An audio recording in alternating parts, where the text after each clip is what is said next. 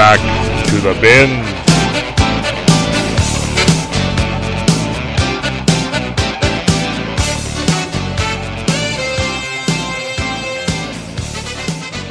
Hey everybody, good ef- good evening and welcome to Back to the Bins. We are on episode number 96. I am Paul Spataro and I'm joined by my two friends, Scott Gardner Hey, and Bill Robinson. Hello, hello. Bill, Bill is new to our show and uh, he's an emergency replacement for Mike Bailey who will be back eventually, but until then we got a I think a very adequate replacement in Bill. I am the Baileytron 9000 replacement podcaster. Hello, people of the internet webs. give us your uh, give us your comic book origin story in a nutshell, Bill.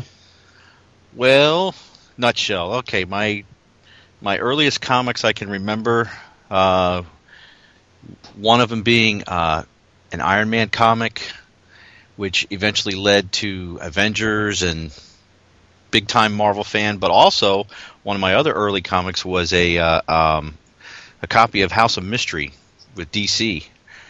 Um, I cannot remember the issue, and I wish I still had it. Uh, it I, I just remember it just scared the bejesus out of me when I was a kid. um, but uh, now I've been a long time comic collector. Um, been a fan of uh, Two True Freaks, and uh, glad that you guys invited me on tonight. Appreciate it. You say invite, but in actuality, it was more of a Shanghai. As I put it before we started the show, it was more of a bag over the head. Hey, stupid, get in the car. but uh, we're we're very glad to have you on the show. Yeah, I hate Welcome. to, to, to break it up into like Marvel, DC, because everybody seems to do that. But just out of curiosity, are you, have you, were you in your early comic collecting more of a Marvel guy or a DC guy?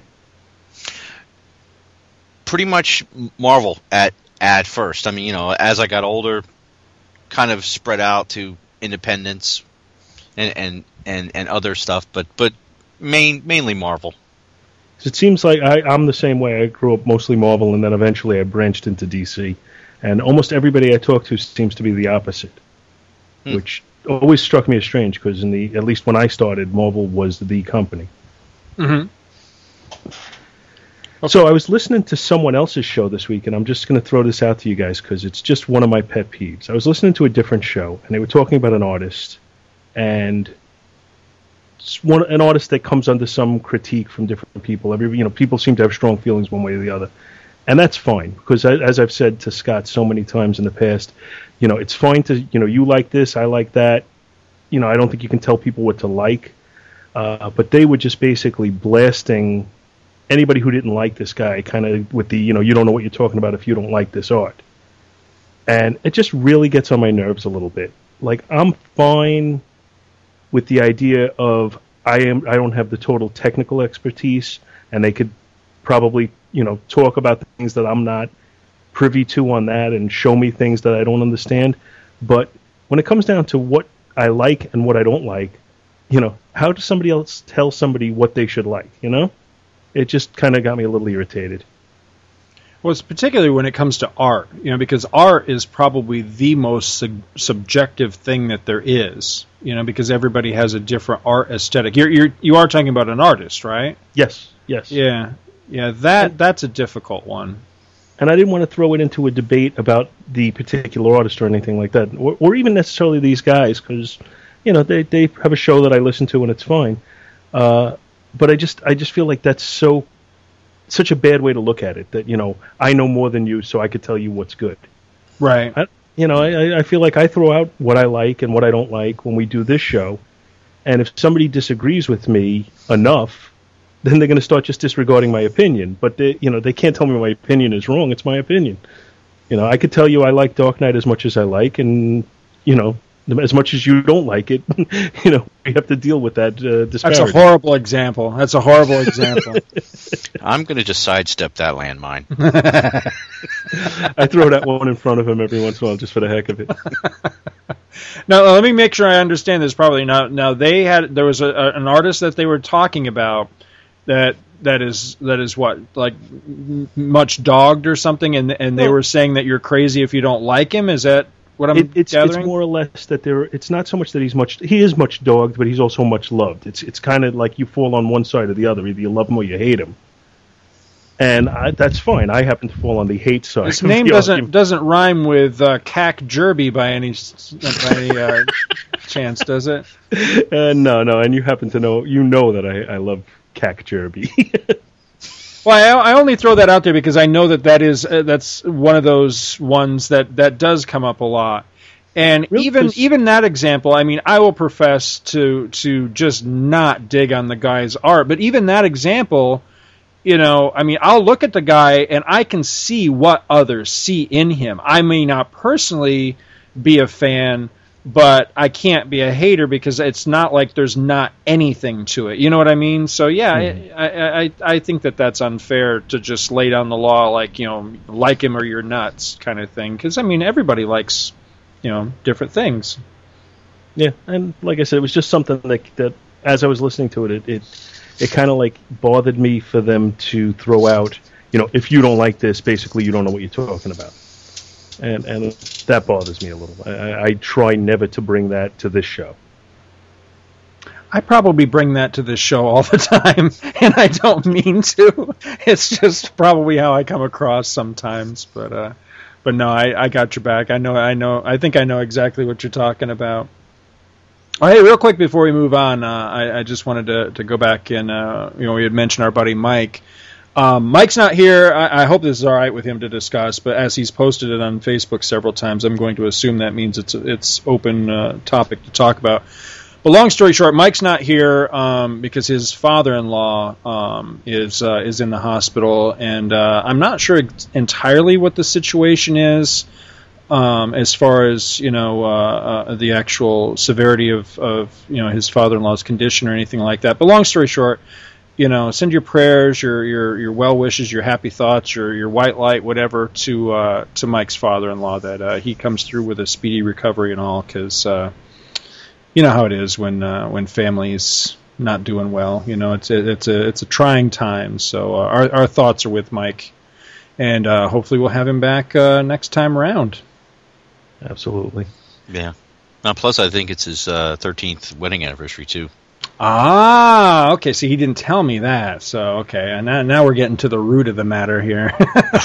As long as we're talking about Oops. Mike behind his back, uh, I was listening to him on Views. I don't know if you listened to this at all. Uh, recently, he, he put together a little thing. Basically, it's his pre-recording session with Andy Leyland. Uh, you know, he had already had it recording, and he kind of cut it together and made it into an episode. But uh, Rachel inter- interrupted while they were recording, and I was so impressed. I, I've been impressed all along. Every time Mike talks about Rachel, I'm so impressed with how supportive they are of each other. But she was so upset. you could hear in her voice. She was so upset that she interrupted him while he was recording. But I was just impressed by how much she cared about, you know, his podcasting. I just thought it was a great, one of the greatest things. I'll have to listen to that. I mean, I'm I'm a little bit behind on views. I, I hate to admit. I'm glad Mike's not here to hear me say that, but uh, I'm actually a little bit behind. But I'd like to hear that because uh, I love my wife to death. But yeah, if she if she walked in with something in the middle of the recording and be like, "Pff, "That's just, just a stupid podcasting thing," anyway, Adam. I, I was coming down here to record tonight, and my wife asked me, "How come you don't pay me?" oh, okay. Well, uh, I said, "As soon as Scott starts making money, then we'll Yeah. talk." we'll- we'll have to we'll have to discuss podcast economics at some point with you. See, there's this thing called zero cash flow. It's kind of how it works. um, one last uh, bit of preamble here. Um, I just want to put the call out to the listeners. If you guys have ideas for show 100, which is actually fast approaching, this is episode 96 you know it's uh it's a month away at this point for show 100 we uh it's not that we don't have ideas. I just don't know that i've i, don't think we've hit on like the idea. At least i don't feel like i have you know like like you know so, something that someone's thrown out where i've just gone like ah that's it. You know that's definitely what we want to do. So if anybody has ideas for show 100 uh let me know. I've i've you know definitely been kicking some different ideas around, and maybe I'll throw something up on the forum just with the different ideas that we've had. But uh, I, I'd like to like to hear from the listeners. What do you guys ha- uh, think? But uh, you got to get on it because we only have just uh, just a little bit of time to uh, to work on that one. Well, what if you reviewed um, maybe um, issue 100s from different, uh, like you could do Walking Dead 100 uh, for an indie, or you know, pick a, uh Marvel and a DC issue 100 from from a certain line. Just an idea. I like that idea, but I know it's been done. Is my Yeah. only reservation with that. You know, I, I you know. Not that at this point there's so many podcasts out there, it's hard not to do something that someone somewhere has probably not already done before. But I try not to do it when I when I know for a fact that it's been done. But I do like that idea, though. We could always do it and make make sure, or, you know, to the best of our ability, it's ones that hadn't already been picked for episode, you know, for issue 100s. Right. You're still not good on me doing the one man show with a dramatic reading of books of my choice. You knock yourself out. well, we do have a little bit of stuff in the uh, in the inbox. Do we want to uh, knock out some emails real quick here? Sure thing. Let me. Where do I have my emails? There we go. I don't know This is- who, who wants to go first here. Do you want to go first? You want me to go first? Uh, I'll go first. All right. First letter is from Tom Panarese, and it's addressed only to Scott, so I guess probably I shouldn't be reading it. it says, Scott, I'm finally catching up on Back to the Bins, and right now I'm in the middle of your discussion on back to school sales, or shall I say, rant, which had me laughing out loud. school supplies have gotten completely out of hand. I was a kid in the 1980s, and I don't remember having to buy any cleaning supplies or other sundries. Sure, our teachers used to send out requests for tissues in the dead of winter, but it was a request for one box, not a Costco pa- pack. Now I swear it's like making a car payment, and I only have a kid entering kindergarten. But for what it's worth, the requests for extra crap do seem to taper off once you hit high school, or at least when you get to my class. I think my supply list for 10th grade English is all of a notebook, a folder, pens slash pencils, and a working flash drive. My school does not have a network space where students can save work. So you guys didn't piss off this teacher. In fact, I was thinking, hell yeah, throughout the whole thing. However, I'm the exception to the rule because I feel like I'm probably the only teacher who doesn't get a huge boner when they see school supplies go back on sale. I continue to enjoy the show, even if I'm a couple of weeks behind. Keep up the great work. Best, Tom. I loved this one. I really did. I, I was very glad that I didn't piss Tom, you know, piss any teacher off in particular, but uh, but I didn't piss Tom off about the whole thing. He got a kick out of it. So My son's Thank going into 10th grade. I only wish my, he had Tom for English. let's see here. Next up, we got. Oh, did you want to do this one, or did you want me to do this Nah, you do this one. I'll just interrupt at the appropriate time. this one is entitled "I'm Batman," and it's from our good friend Andrew Leyland of the Hey Kids Comics podcast. And this one starts, "Dearest Scott, Luke, and Mike." All right, let's interrupt you right there. I had a feeling. What the heck is that all about? Andy, I thought we were becoming friends, and yet you want, you're already trying to replace me, I guess, with Luke Giaconetti, or possibly Luke Skywalker. I don't know who else we're going for here. But the name is P A U L, not L U K E. Get it right, or perhaps you shouldn't be emailing into us anymore. I don't want to be harsh, but sorry. I don't know. Go I, ahead. I'm thinking that yeah, it's I, I'm I'm going to cut him some slack. I'm thinking it's a it's a fairly easy mistake. You know, you're you're both you know names that were in the Bible, both names that were in the Beatles. You know, I, I I'm thinking it's an easy one to to make. So I here I- here I am sitting there saying, you know, Andy and I sent a couple of messages back and forth. We've been in touch with each other. I'm thinking I've made a new friend. We get along great. I guess not. I was wrong. oh, I can't wait for his next email now. well, what, what's he going to do? whoa, Tell me whoa, whoa. Something else? Hmm? There was a Luke in the Beatles. I was hoping somebody was going to call me on that. like, I, what the? It was the fifth Beatle. it was the fifth Beatle. I was really hoping one of you guys would catch that. Yeah, I, I Be totally. surprised how much totally missed it. completely bogus shit that I throw out on the shows that people never seem to call me on. So I, it, it means that they either believe it or they're just not listening intently enough. One of the two. So Yeah, you got to go with that second one. Uh, yeah, thanks. I don't know which one makes me feel worse. Well, I mean, let's be serious. I, I just totally missed that you said it. I know that there wasn't a Luke in the Beatles. Well, apparently in Scott's universe there was.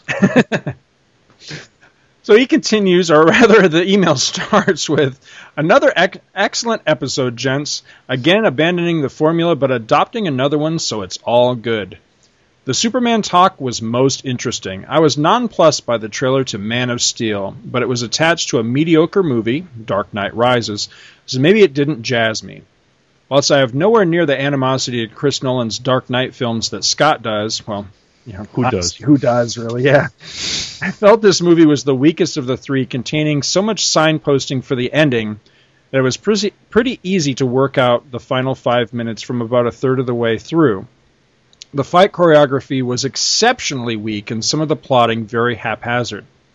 Still, Anne Hathaway may, may be the best live action Catwoman yet, and I quite liked Bane, finding his delivery uh, to be quite droll and humorous throughout the movie.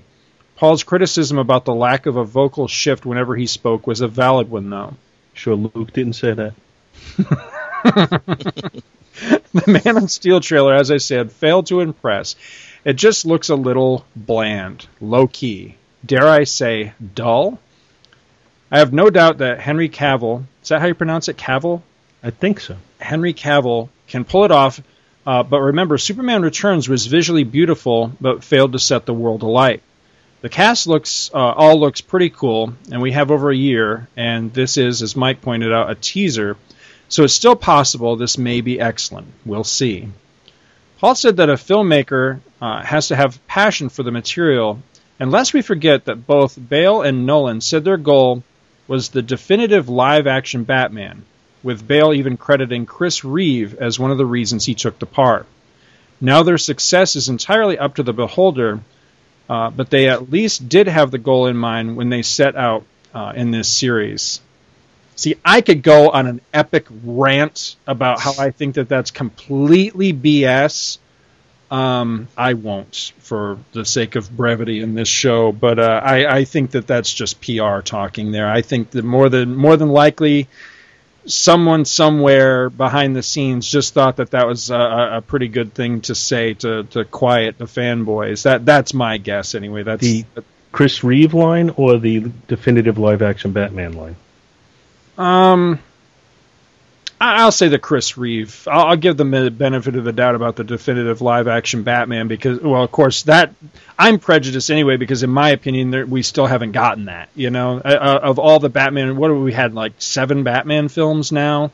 There's still really not, you know, that that definitive. eh, That, but that's my opinions. But I, I was actually talking more about the Chris Reeve one.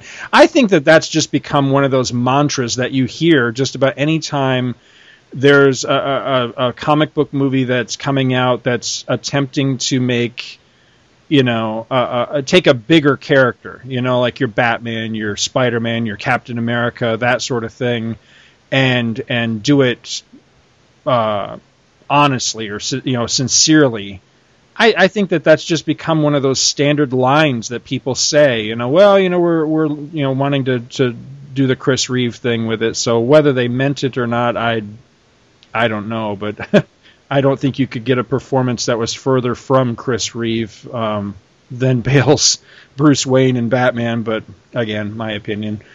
Anyway, he continues on to the issues. Paul's choice was again the dog's bollocks, and I have to under, I have to admit I don't understand that. You know, I, I know was, that uh, I was going to interrupt to ask you what if any either of you know exactly how that translates to American. uh, the cat's meow. I guess. Dogs I- and bollocks. Uh, That sounds isn't me that like dog nuts. balls. Yeah, That's what I'd say. Yeah, I don't. Yeah, it's one of those. What do they call it? A colloquial, colloquialism. I'm not sure how, how that. I'm not We'll sure just the origin of that, but I. Yeah, that's an We'll odd just credit it as an Andyism. Andy is. Uh, all of the O'Neill, Adams, uh, Ra's al Ghul stories are fantastic, and he did a good job conveying its awesomeness.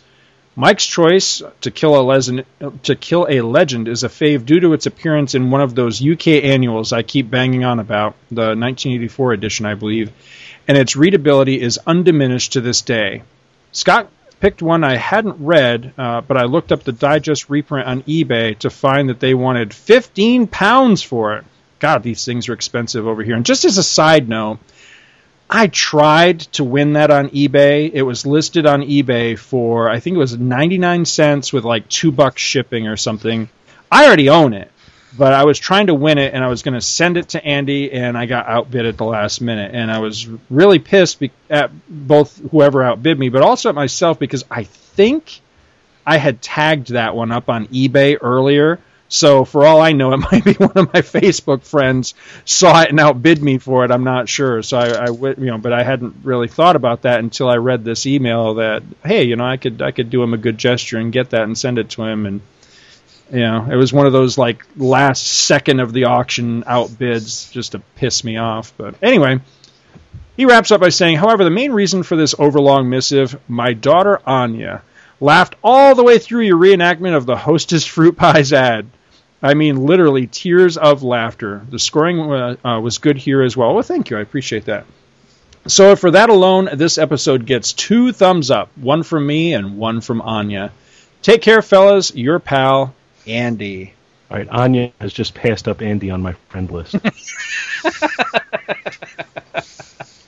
You know, I hardly ever do any sort of editing whatsoever on Back to the Bins, short of you know adding on a, an opener and a closer. But uh, I did throw a little bit of extra scoring into that Hostess fruit pie one, just to, to just to try to make it a little more comedic. And uh, I it, it worked. I heard it really well, actually.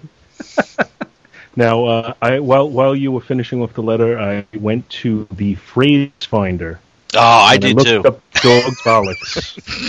you got the same page as me? Uh, where am I at? I'm on phrases.org UK, .uk. Okay, mine is the phrase finder. I'll give you my definition and explanation, and then if you want to take any further, go ahead.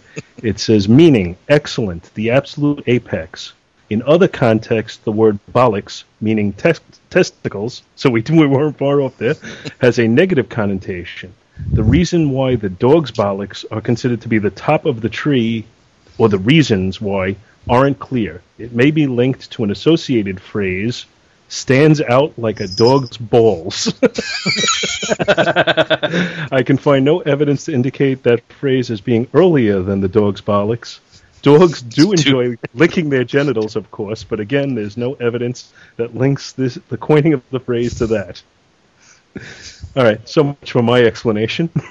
Ah, uh, that's pretty much what I got. Then it says origin. The word bollocks, meaning testicles, has been part of the language since the 18th century, but did not become used to mean nonsense until the earliest 20th century. The dog bollocks seems to have originated in Britain in the first half of the 20th century, and that's about all I got on that. Maybe Andy can help us on this. or perhaps you'd like to send it to Luke. Well, that'll do it for this episode of the Dogs Bollocks podcast. Um, You've been listening to Bollocks Talk. you know, I don't know if anybody's going to enjoy listening to this, but I'm enjoying doing it. I'm worried about Anya listening to it now. Oh, good lord. Oh, it's our own dad brought it up, so. Well, yeah, there you go. We'll blame him. All right, before we get on to uh, sillier stuff, we have one more letter from Jose A. Rivera. Hey guys, I'm listening to episode 95 and I wanted to bring up some fun stuff you guys were talking about in the episode.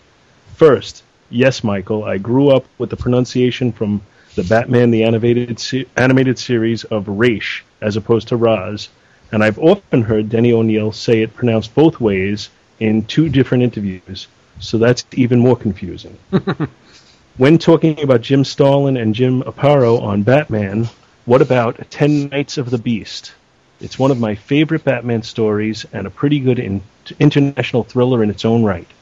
Batman ver- versus the KG Beast is still one of the more brutal fights I've seen in a comic, but it's so well written and well drawn that I find myself going back to it every once in a while. Now, I'm not familiar with that particular story, so I may have to look that one up. I've read it once, or at least once. My biggest memory on that, if I'm not mistaken, is I think all the covers on that were by uh, Mike Zeck. But as far as the actual story itself, I don't really remember it very well. Well, I mean, if it's Starlin and an Aparo, it's probably worth giving it a shot. Mhm. Although, you know, like we were talking about it, the later you get into it with Aparo, the more, you know, questionable the art becomes. Right. I, I'm personally, you know, my, my best time for Aparo is the 70s. Yeah, definitely. Okay, and then going on, Jose says, talking about G.I. Joe. Hell yes. The 80s G.I. Joe was a huge part of my, my childhood, and I remember when the Devil's Due Press comic came out. It was a pretty huge deal. Most people remember it coming out so close after 9 11, but I really remember it really kicking off the wave of 80s nostalgia we got, a, we got for a few years. The comic itself, yeah, that first issue isn't all that great, but Michael put it best. The series gets better. It's funny that this episode featured a lot of spy themes. A nice coincidence.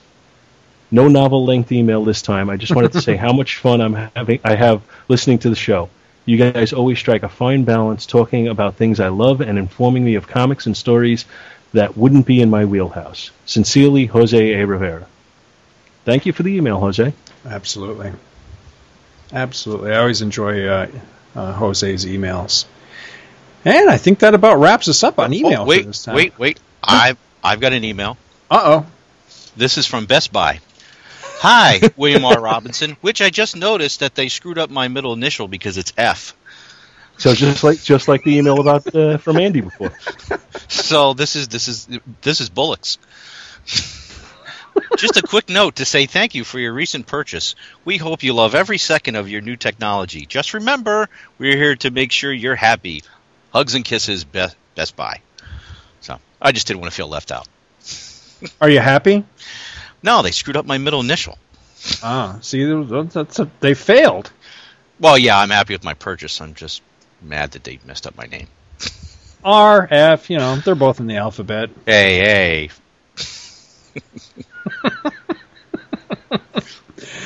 Well, as I said before, it's guest prerogative. Normally, the Marvel comic does go first, but we don't want to put undue pressure on you. Do you really want to go first? Yeah, let's go for it. All right. All right. The comic that I took uh, chose uh, at a moment's notice, literally, almost, uh, is uh, the Invincible Iron Man issue 150, the special double-sized issue, anniversary issue. And this has a lovely cover featuring Iron Man and Doctor Doom about to duke it out. Trapped in the in the time lost land of King Arthur, Iron Man battles Doctor Doom with a cover by John Romita Jr. and finishes by Bob Layton. Um, I, now I'm just going to do a kind of quick synopsis and then touch on a couple pages. Um, so, story starts out with uh, looks like a really freaky Steve Ditko painting with uh, Iron Man and Doctor Doom floating down, spiraling through different dimensions, and um, at uh, at their journey's end, uh, they they both come to. They're ready to start fighting again, and they turn and look, and they see Camelot in the distance. Now here you can cue all your Monty Python jokes that you want. Camelot, Camelot. It's just a model. Oh, you you know you got to give me a second. it's it's a silly place. Let's not go there. so, title of the book is uh, Nightmare, and its uh, uh, plot and writing is by David Michelinie. I hope I got that right. Pencil art, John Romita Jr. Bob Layton is plot and finishes, and I have to say, I I was. It has been a long time since I really. Th- I thought Bob Layton did all the art in this, and when I realized it was John Romita Jr., I I was surprised because going back to what you guys were talking about earlier about artists, how you know people could say you know can have one opinion about an artist and they can't do anything wrong. I mean, I I've John Romita Jr. art is sometimes hot and cold for me. Sometimes I think it's Mhm. really great, and other times I'm like, yee, what is that? Yep. You, you know, did he just blow this out in like you know like an hour or something? I mean, this is just really, and and I, I was surprised that this was his, his art, but you know you can kind of see it underneath the Bob Layton uh, inking. Uh, then we have letters by Joe Rosen, um, colors by Bob Sharen. Editor is Jim Salicrup. I believe I said that right. And editor in chief is Jim Shooter. So we find Doctor Doom and Tony Stark, aka Iron Man, with their butts in Camelot. And uh, as they're standing there talking about where they are and how they got there, uh, Doom has figured out that one of his henchmen uh, had uh, basically threw the controls on his time machine and dumped their dumped them back back in the past. Um, so while they're talking, um, uh, a group of knights comes up, and uh, one of them makes the mistake of uh, touching Doctor Doom, which is usually not something you want to do. And uh, Doctor Doom is kind enough to introduce him to alternating current through his lance, which was quite a shocking surprise for him. And uh, meanwhile, through all this, uh, Doom keeps calling uh, Tony Stark lackey. Uh, maybe Andy can give us uh, the definition of lackey later on on another show. Um, and they are taken to King Arthur's court. Uh, I guess you could queue up the. Uh, we could get. Uh, was it Richard Harris that did Camelot? Yes. Mm, Yes. I think so. Yeah. Yeah. Um, they're taken before King Arthur, and uh, Tony Stark is uh, very uh, um, respectful to uh, to King Arthur, um, and actually uses his uh, his armor to uh, levitate King Arthur's throne. Um, you know, and everybody thinks, "Oh, it's magic! It's sorcery! It's black magic!" And one lady says, uh, "Erlich, we must sacrifice an extra toad tonight." So, uh, guess it's not good to be a toad in Camelot. But of course, when it comes to Doom, Doom just shoves his fist in King Arthur's face and says, "Look at my bling, the royal seal of Latveria. Check this out." And uh, Arthur doesn't seem to be too impressed. I see. So he decides, uh, all right, I'll mull this over. You guys get out of my face. So uh, um, later on that evening, Tony's looking out, uh, out it, out, out the window in the castle. He's thinking about what am I going to do here? I'm a man out of time. I've, I have no technology. I don't have anything to drink. Oh, wait. Oh. Um, and uh, as soon as he's thinking that, door opens up behind him, and it's a lovely maiden. And of course, then he says, uh, "Oh, then again, maybe I could stay here." Meanwhile, in Doctor Doom's quarters, uh, Doom is uh, plotting and planning um, how he's going to get one over on uh, on Stark, so he can be in in uh, Arthur's good graces. Blah blah blah, and. Um, a lovely maiden comes into uh, uh, his room, which he then begins to hypnotize to tell him where Morgan Morgan Le Fay is. And as we'll learn, that's really one of the reasons that that's that's how he ended up that how they actually ended up being here because Doom had earlier been uh, scanning this period with his time machine and had wanted to come back this time. Uh, which that'll be revealed why later on in the story. So basically, the girl tells him where uh, Morgan Le Fay, excuse me, Morgana Le Fay can be found, and uh, Doom pretty much drops her like a hot potato and says, "Gotta go." Um, uh, unfortunately, he does this so quickly, and he but but of course he has the time to say this, but he couldn't actually do this. What he says is, "Ah, excellent." You have indeed been of service, young woman. It is a pity I have not the time to restore your mental cohesion before I. And he turns and blasts all the wall. Leave. Really? you couldn't have just snapped your fingers and brought her out of it? You know.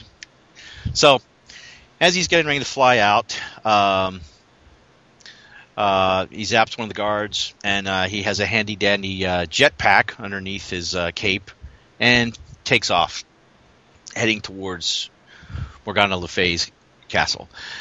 Uh, next morning, um, Stark is brought before King Arthur, and uh, he says, "Ah, it seems my decision has been made for me. Um, you, you are indeed a true knight." And uh, he also uh, mentioned something about the um, the woman that uh, Doom had um, hypnotized, and that she is uh, not but a a uh, she does not but babble like a cradle bound child. Now, unfortunately, I don't think this poor woman. I think this is the way she stays because I did a quick. I don't think that ever gets resolved. So I'm like, wow, that's uh, that's kind of harsh, uh, you know. Uh, but but hey, you know, she's just gone. Um, so then um, King Arthur tells uh, Stark about Morgan Le Fay and the battles he's had uh, with with you know how she's tried to slay him and the battles with uh, Merlin throughout uh, in, in, the past how she's trapped in her castle. Um, and then um, they realize that's where Doom is gone, and um, so Iron decides to be King Arthur's champion. Next, we cut to the Valley of Wailing Mists, um, or as I like to call it, my kid's room. Oh wait. uh, and uh, Doctor is riding a horse. Now, one, where did he get the horse? I guess he stole it, so now he's a horse thief. And because uh, I guess that jetpack ran out. Not, not not quite sure what happened there. Although we will see what happened to the jetpack in another couple pages. So he's riding up to the castle, and the drawbridge to this castle, the first thing I think is uh, the old Bugs Bunny cartoon when Bugs Bunny went back in time, and uh, and uh, Yosemite Sam was the Black Knight, and he's coming up to the uh, the castle gate, and uh, they raise the drawbridge, and uh, he's trying to get the dragon. He's, he's riding a dragon. It's like whoa, whoa, dragon, whoa. and uh, when he when he finally stops, he stops. Yosemite Sam bounces across the back of the dragon and falls into the moat. Anyway, that's just, that's a tangent. Don't mind me.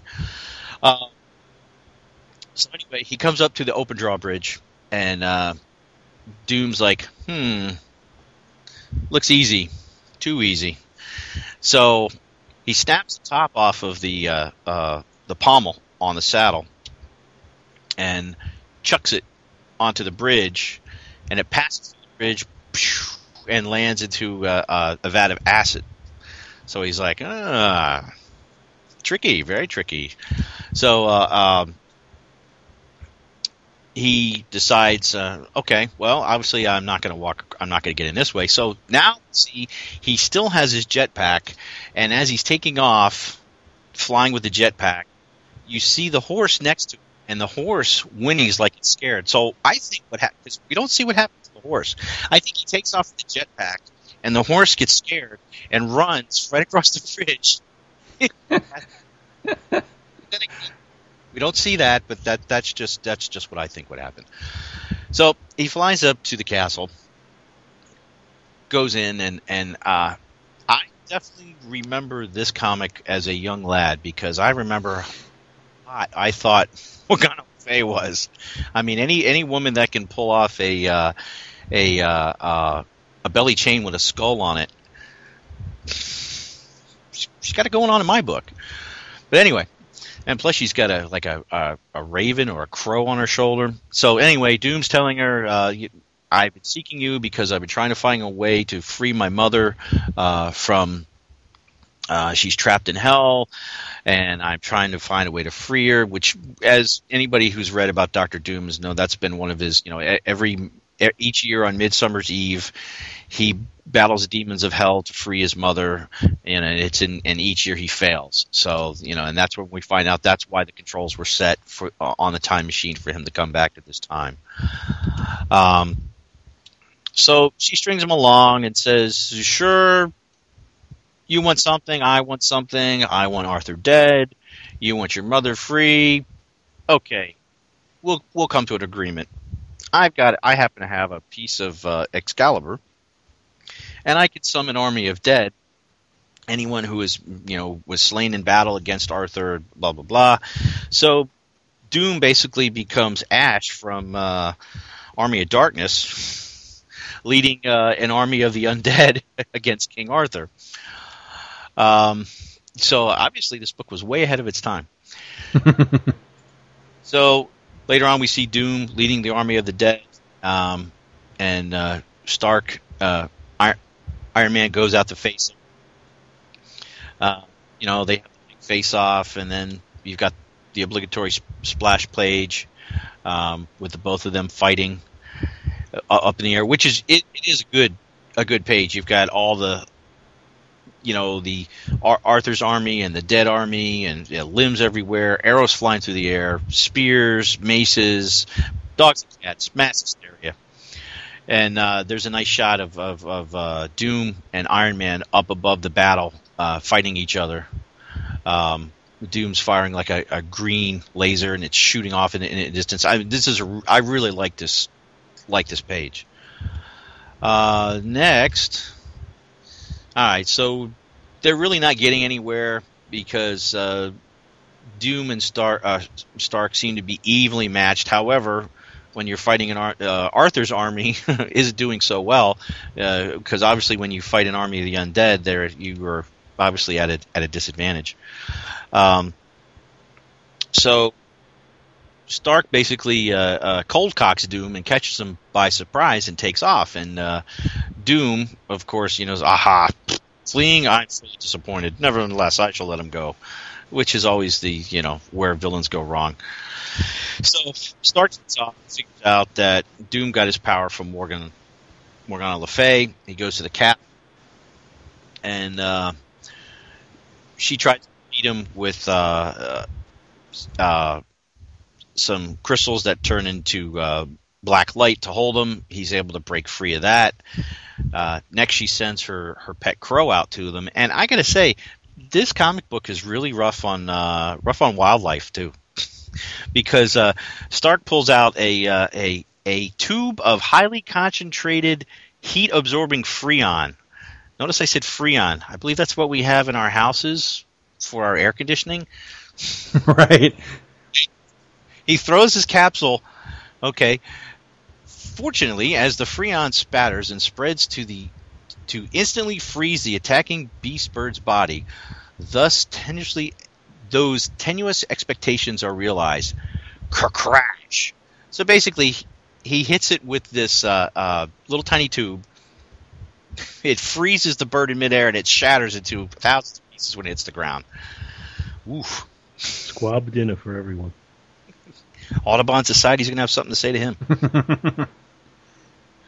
and and, uh, and then uh, this is a nice line. Okay, Morgana, here I come, ready or not. says, I just hope I'm ready. And I would burn Iron Man. I would see you black and split in steam. I would see you rise. This lady, if you're going to curse me, do it to my face. Oh, you make me hate you. She's just going on, on and on and on, and and then she just leaves. She says, "Ah, oh, you know what? When I return, you're all doomed, and you'll feel my vengeance." Return, but Arthur said you were trapped, and so again, this is another like dang thing. I'm not really sure where she goes because apparently I thought she was supposed to be trapped in the castle. Now, granted, it's been a few years since I've read this, and I had to do a quick uh, 30 minute review, but here's either. Uh, and uh, maybe I'll do some research later. So anyway, uh, once she once she disappears, the army of the uh, un- undead falls. Now Doom realizes, wait a minute, if they're gone, that means she's gone, and now I can't get the information to save my mother. So he takes off with a, a soul rendering cry that even Arthur is uh, is uh, you know here here's a longing in, in, his voice because you know he's you know, he realizes this you know he's lost another chance to save his mother. Um, so he's uh, flying back to the breaks into the wall, then uh, Doom and Iron Man are standing there, and basically um, Doom basically says, "All right, we're stuck here. We're not going to get out of here fighting each other. So we're going to have to trust each other." And Tony Stark's like, "You just sort of kill me. How can I trust you? You're Doctor Doom, for God's sakes." Of course, he doesn't say that, but then he says, "Because you have heard." Oh boy! So we have, uh, we have the big, um, much like the good, the bad standoff between uh, Doom and Iron Man, where they're face to face, and uh, they both agree to shut down their systems. Ah. and they both turn their systems off. And the next we're treated to a montage of them cannibalizing their armor. And here, I picture we would have uh, so happy together playing in the back. Uh, and he's working with no to get back to my time. So, eh, my singing's not that good. Sorry. So finally, they uh, they build a machine, hock together from both their armors, and as doing it, you know, of course, I, I guess, uh, well, obviously at this time, no, nobody knows that uh, that Tony Stark is Iron Man, and uh, Doom is thinking, you know, if if Stark's underlings are as clever, are are, are this clever, he himself must be a genius, and then you know. Tony Stark's thinking the same thing outside of Reed Richards. I've never known anyone with such an initiative grasp of electronics or such wonderful fashion sense. But anyway, uh, all right. So they decide that if they do make it back back to time, they're going to give each other a 24-hour truce before they go after each other again. So, oh, and thing, I've only know of two comic books that I can think of off the top of my head, and the other one is a new Teen Titans comic that references in it the actual year that the comic was in because this comic was published in I believe September of 1981 um, and early on in the book Stark actually says to Doom we need to get back to 1981 so that that dates this comic you know right there obviously. Right. Uh, and the last page in the epilogue it says Tuesday 1981 and there's a you know big flash, boom, both guys are back. The machine is melted in in between them, and you know they both stand there and say, you know, okay, you know, till we meet again. And um, that pretty much is my synopsis for the issue. I I hope you enjoyed it. I did. um, back and uh, look at some of the ads real quick. Um, you know, we have the. I, you know, I always wanted to do these when I was a kid. The the prizes or cash ones. You know, you sell so many things. Sell only ten items, and you can get the uh, the seven by thirty five field glasses. That's model plane, but never did. And uh, let's see, of course, uh, where you could buy the uh, you could buy the Roman Legion guys, 132 fighting soldiers. Uh, but probably the best one, and I know the one that everyone's waiting for, is the uh, the Hostess Twinkie ad. Uh oh. Dun dun dun. Which is where's the end of the book? Would you rather discuss the book first or do the ad first? Oh, you mentioned the ad. Now we gotta now we gotta do the ad. Okay, I, I guess we could do the ad. Hostess Twinkies, the Human Torch in Hot Tempered Triumph. Great balls of fire! Those thugs are stealing all the money that the TV telethon raised for the town orphanage. Boss, we're in a hot spot. It's the Human Torch. Yeah, big deal. We'll fight fire with yeah, fire. Turn on the hoses, meh, you mugs. That'll cool you down, Mr. Hot Stuff. Yeah. And then you give us enough time to take these Hostess and Twinkies cakes for our getaway. They've stolen our favorite snack Twinkie cakes. You know, Torch. Golden delicious sponge cake outside and creamed filling inside. Stealing Twinkies, cakes from kids makes my blood boil. Flame on! Yeah, nobody can hold a torch to that guy. Yeah. Or to Twinkies cakes. You get a big delight in every bite of Hostess Twinkies cakes. Yeah. Yeah. now I have to back you up on that because I read this as you were doing it. It, it never says you mugs. Sure, it does. It doesn't. Took My a little, little creative license there. just a little bit. Come on. well, I don't really have notes or anything on this uh, on this issue. I have definitely read this one before. Um, I really like this story quite a bit. Uh, I like the uh, the what if story that spun out of this, uh, where uh, what if Iron Man? I forget. It's basically uh, what if Iron Man never got back home, but I can't remember what the exact story was titled. Something like "What if Iron Man became a knight of the round table or something like that but it was i remember that being a really good story but Tricks him, and uh, at the last second, stiffs him, and he's stuck there. that's right. That's right. Yeah. I forgot how how the dynamics worked probably my biggest note for this one i really love this story and it, and it pains me to bring this up because I, I feel like it's one of those things if you bring it up then maybe the story doesn't work anymore. But this is the first Iron Man story I can remember reading where, you know, he wasn't strapped for power the entire time. You know, I mean, he's stranded in Camelot for Christ's sakes. How is he refueling or, or repowering his armor? Because wasn't this during a time where if he scratched his ass more than three times, then he had to recharge his transistors? Uh, I remember that being one of the reasons I wasn't really hot on Iron Man as a kid because he was constantly crying about his stupid transistors needing to be recharged. Every time he'd like fire a repulsor blast or something, it seemed like he was out of juice again.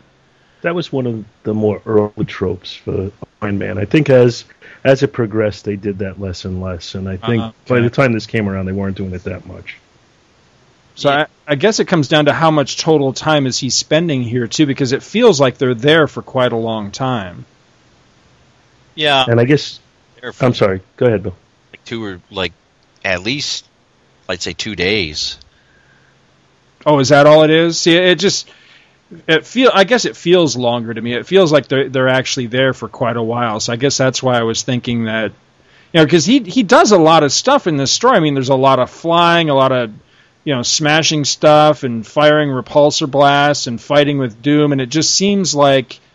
You know, in any other story, you know, if this was taking place in modern times, it seems like this would be one of those stories where he'd be like, geez, I'm almost out of juice kind of thing but because he can't refuel, then it never comes up. Or at least that's that's kind of how I see it. But that's not to take anything away from an otherwise really fantastic story. And uh, I always like these two squaring off. I know they do again in what is it like another like fifty or hundred issues after this. They square off again, don't they? Yeah, it was a hundred issues later. In issue uh, 250, they did it again, and then they had a mini series as well, which was pretty recently. Oh, Yeah.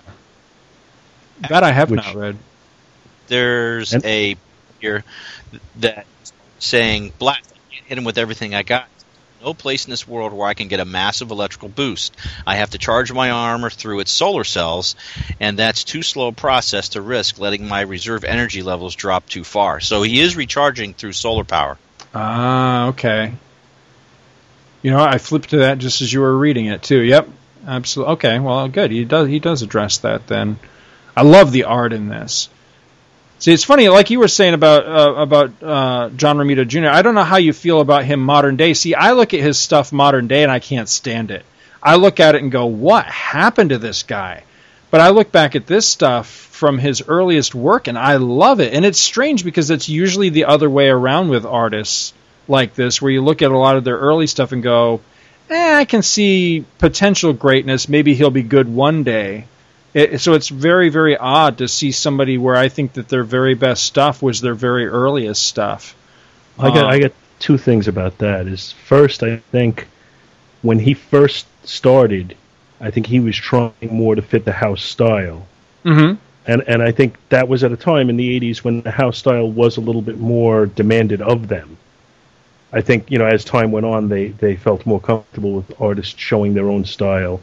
Uh, to a greater extent. I mean, even some of the early great artists obviously had their own styles that they showed, but this is clearly, you know, more in the house style. But also, I think if you look at the art, it, it, it's very, very similar to Bob Layton's solo work, like on Hercules. Oh yes. So I, I think he kind of imposed his own style over Jr. Jr. Uh, now with, with with him with with Romita Jr. I, I you know I'm it's, I hate to always use the term hit and miss, but uh, with his more recent stuff, it seems like sometimes it's rushed. Yes. Uh, you know, he's trying to meet deadlines and he's just like pumping it out quickly. And I think, uh, if if I remember right, in an interview that I read with him, he kind of admits to that. That you know sometimes he had to, uh, you know, lower his own standards just to get it out on time. Uh, but when he has time and when he really puts it together, I think he he has a dynamic style that does play well. Uh, it's just when he rushes it, it, it loses that detail and that takes away from it. Yeah. Uh, when he did the, uh, I believe it was the Eternal series a few years ago, Mm-hmm. it didn't seem to be some of his best. It just looked just not completely finished. And then, uh, um, I I think I one of the earliest things where you see his style change. Well, wasn't that when he was doing the X Men back in like the issue? What was it like the one eighties? yeah. I think a little later than that. In the 180s, wasn't it still uh, Paul Smith?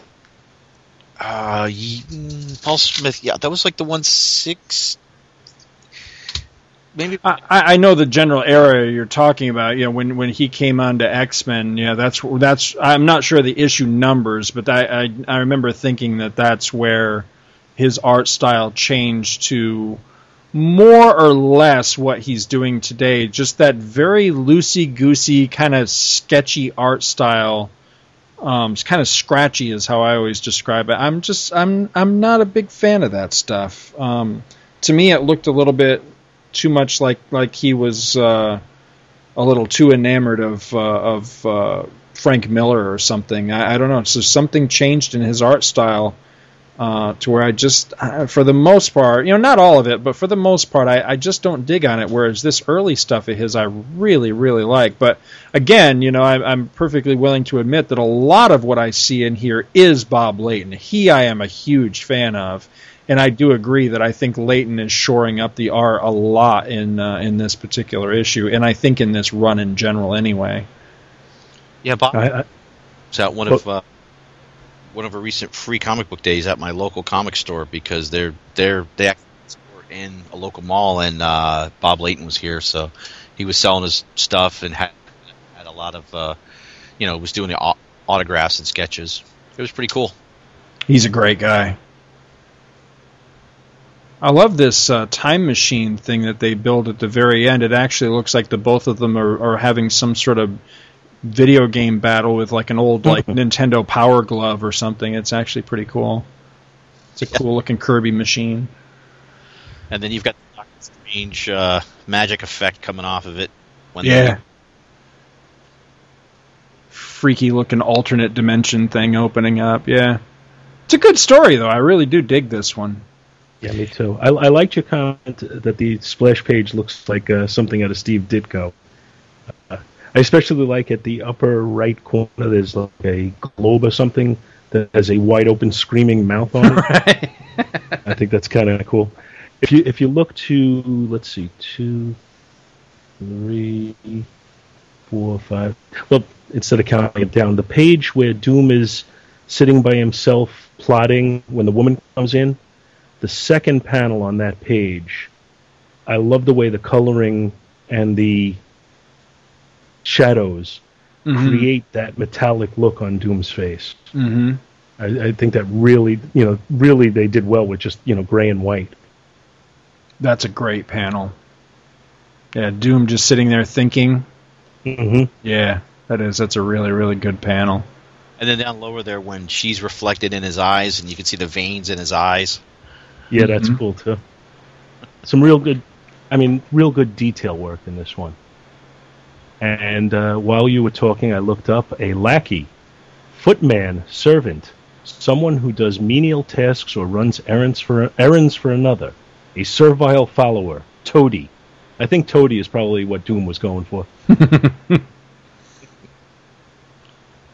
Iron Man ma- Iron Man's mask has a little bit of the uh, classic gray alien thing going on throughout this issue, though I'm noticing in some of the uh, some of the panels. Not that that's a bad thing, but it, it does. That one on the damn it, the friggin' pages are not numbered. Yeah, that page where he's talking to King Arthur after after Doom, uh, you know, splits town there. oh yeah, when he's got that weird angle where his face is down. and- Yeah, he does. He looks like angry alien face. but I really like that though.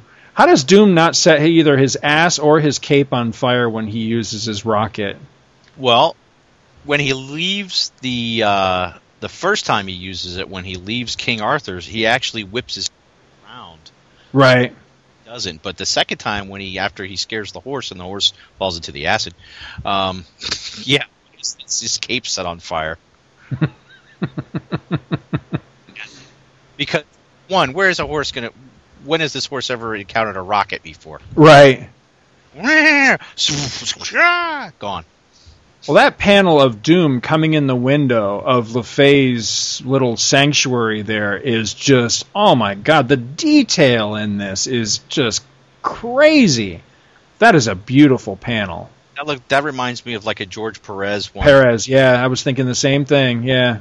I was I was thinking uh, George Perez in uh, what's the uh, the Hulk story with the Maestro? Yeah, uh, Oh yeah. Um. Um. Ah, crap. Future Imperfect. Fu- Future Imperfect. That's it. Yeah. When was- when they come into his room and he's got all the collectibles from the Yeah. dead heroes. That's that's what this reminded me of. yeah. It's one of those type of things where you can just stand there and just pour over it for hours and, and not pick up every detail that's in it because it's just crazily detailed. That's really nice, though. I guess they're going to compare uh, Ring Bling. Now, she's got a lot. Now, I had a question. freaky fingernails though. Oh yeah.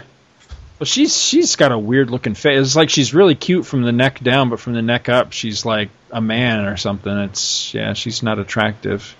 That's a man, baby. She's a man, baby. Now, did you, either of you guys ever read the story? Now, I, I'm, if I remember what I've heard of it correctly, Doom eventually did free his mother, right?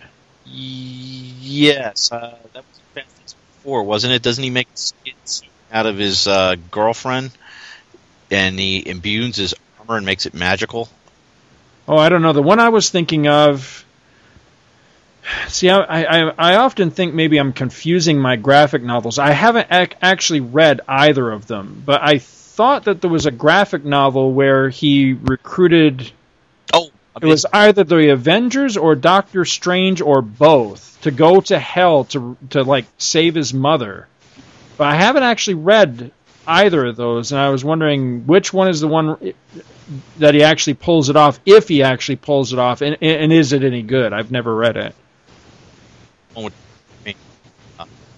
Because there's the one with the Avengers. It's called like Emperor Doom or something. Maybe that one doesn't have anything to do with the subplot about his mother. I thought it did, but I'm not sure. But I think the one with Doctor Strange is the one where he and Strange actually go into hell to get his mother. I believe you're right. Yeah, but I've again I've never actually read it. I'm just wondering if it because it go, it's kind of pricey on eBay, but I'd like to have a copy because I'd like to know how that story resolves if that is the resolution of the of the story. I've just never I've never read it. I've never really heard one way or the other whether it's any good. I think Stern wrote it, and I mean you you can hardly ever go wrong with Roger Stern. So I, I would imagine it's well written at the very least. Let me take a look here. Uh, while we're talking, I think I got it. Uh, see if I can. I, I haven't read that particular story, but I do seem to remember hearing something about it. Yeah, I seem to remember something where like he he ends up trading somebody else's soul for his mother's. yeah, something like that. I think you're right. Yeah, I would like to read that. Now I am familiar with the Emperor Doom one. That's uh, where he basically uses the Purple Man. Do you know who the Purple Man is? Oh yeah, I love the Purple Man. Yeah. He uses the Purple Man and he takes over the entire world Oh, Using- cool. using the Purple Man's powers. However, Wonder Man was in like a uh, experiment for for a month and wasn't affected by it. And since he's like made of whatever ionic radiation, um, he's not. So, and it's bored with it because he had challenge now because everybody just bowed, kneeled, Oh wait, sorry, that was. um, yeah. Uh, but that. Those, and if I come across, maybe I'll bring them over, um, and you can borrow them if you want. Sweet. Yeah, I would. I'd like to read those. Yeah. Well, I was uh, just you know uh, honored to be asked to come on. Well, so far, it's. It, I think it's a good fit. It's good. Absolutely. I I felt nervous doing the synopsis. I wish I had, had more time to go through it because I'm using you guys and and and Michael Bailey as my benchmark. I'm, I'm I'm winging it on a half an hour. I reread the comic book like three times. Okay, all right, this is uh, all right. Maybe I'll say this. Maybe I'll say that. Okay, uh, and then when I started to do it, I completely forgot some of the things I was going to say. But anyway, I know it's it's who's listening anyway, right? That's that's the beauty of it. I'm not sure if anyone is. I'm just glad that I have it on tape that you say that, that, that you're using me as your benchmark. I want to play for that that for my wife later and scare the hell out of her with it. She'd be like, "Oh, good lord!" All right, so why don't, why don't we jump into the DC book, All right. which uh, you know, okay, I, I think this has gone on long enough. All is forgiven with Andy. Uh, the whole Luke Jack and Eddie thing is forgotten, and my book is actually inspired by his letter last week, where he suggested Brother Power the Geek as one of our possible theme shows, and that intrigued me, and I pulled out Brother Power the Geek number one, and that's my book for this week. It's dated October of 1968. It has a 12 cent cover price. The cover, which I actually think is pretty cool, says a thing that lives and fights for its soul. It shows a figure that appears to be staggering along in an alleyway, and he's in the headlights of a motorcycle, and there are at least three menacing appearing motorcyclists coming up from behind and headed right for him. Another word bubble indicates here is the real life scene of dangers in hippie land. And the cover is actually a reprinting or a recreation of a panel directly from the book itself, which is kind of interesting. I don't remember ever seeing such an exact duplication of a panel as a cover. The credits in the book are sparse. It says artist and writer Joe Simon, and there's a little bit. I'll talk about that a little bit more after the uh, synopsis. We open with chapter one: A Thing is Born. The story opens with a group of hippies sitting around many of which are holding flowers or playing guitars, but one is actually digging through a garbage pail. Uh, a motorcycle gang comes along across them, and they decide to see if they can get a reaction out of the hippies. So to do so, they actually drive their bike into the crowd, hitting at least two of them. Then they physically attack the hippies and ride off, leaving them licking their wounds. We meet Brother Paul and Brother Nick, who are two of the hippies, who go back to their pad to clean up their wounds. The pad is an abandoned tailor shop that they've taken over. One of them washes his clothes in a sink and then puts them onto a tailor's dummy that had been left in the shop. And he puts that dummy over a, radi- a radiator to let it dry. And when he does that, he actually knocks a can of machine oil, and th- the dummy apparently has blood stains on it and oil on it.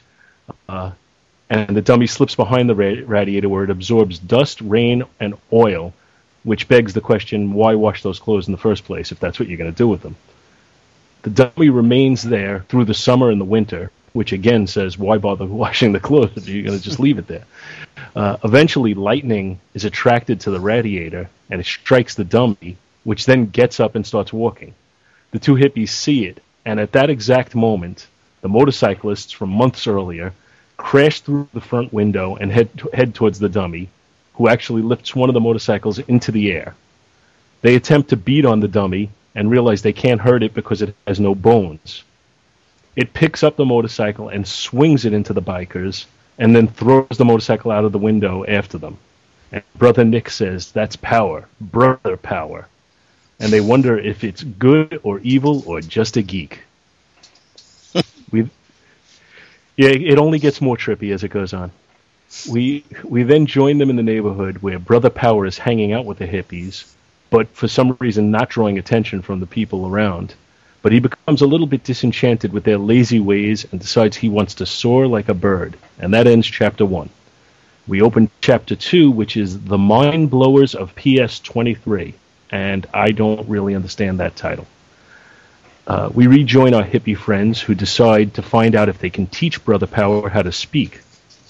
Within a period of months, he's talking like a hippie, and then they put him into school. But he's ashamed to be in class with little kids, so he folds himself into a backpack and asks the hippies to carry him into the class so that he won't feel different from the other students.